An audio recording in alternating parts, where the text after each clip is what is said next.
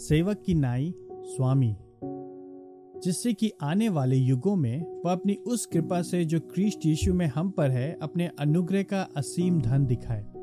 इफिसियों दो सात, मेरे लिए बाइबल में क्रिस्ट के द्वितीय आगमन की सबसे आश्चर्यजनक छवि लूका बारह, पैतीस से सैतीस में है। एक विवाह भोज से स्वामी की वापसी को इस प्रकार चित्रित करती है। तुम्हारी कमरे कसी रहें और तुम्हारे दीपक जलते रहें। उन मनुष्यों के समान बनो जो अपने स्वामी की, जब वह विवाह के भोज से लौटकर आता हो, बाट जोते रहते हैं कि जब वह आकर द्वार खटखटाए तो तुरंत खोल दें। धन्य है वे दास जिन्हें स्वामी आकर सतर्क पाए। मैं तुमसे सच सच कहता हूँ कि वह अपनी कमर कसकर उनकी सेवा करेगा और उन्हें भोजन करने बैठाएगा और स्वयं आकर परोसेगा। ये तो निश्चित है कि हमें सेवक कहा गया है। और इस बात में कोई संदेह नहीं है कि हमें ठीक वही करना है जो हमसे कहा गया है। किंतु इस चित्र का आश्चर्य यह है कि स्वामी पहल करके सेवा करता है।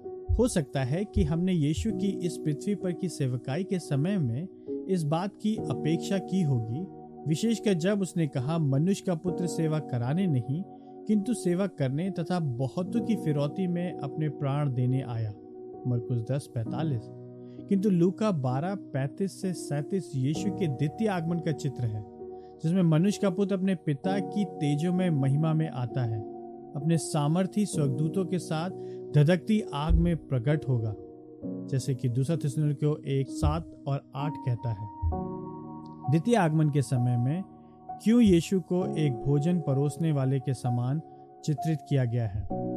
क्योंकि उसकी महिमा का मुख्य केंद्र अनुग्रह की ऐसी परिपूर्णता है, जो आवश्यकता में पड़े लोगों के प्रति दयालुता में उमड़ती है। इसलिए फिर दो साथ कहता है कि उसका लक्ष्य है, आने वाले युगों में अपनी उस कृपा से जो क्रिस्ट यीशु में हम पर है, अपने अनुग्रह का असीम धन दिखाए। हमारे परमेश्वर की महानता क्या है? इस संसार में उसका अनोखापन क्या है? ये यशाया इसका उत्तर देता है, क्योंकि प्राचीन काल ही से ना किसी ने सुना ना ही कानों तक उसकी चर्चा पहुँची और ना आँखों से किसी ने तुझे छोड़ ऐसे परमेश्वर को देखा जो अपनी बाट जोने वालों के लिए कार्य करता है। यशाया चौसठ चार।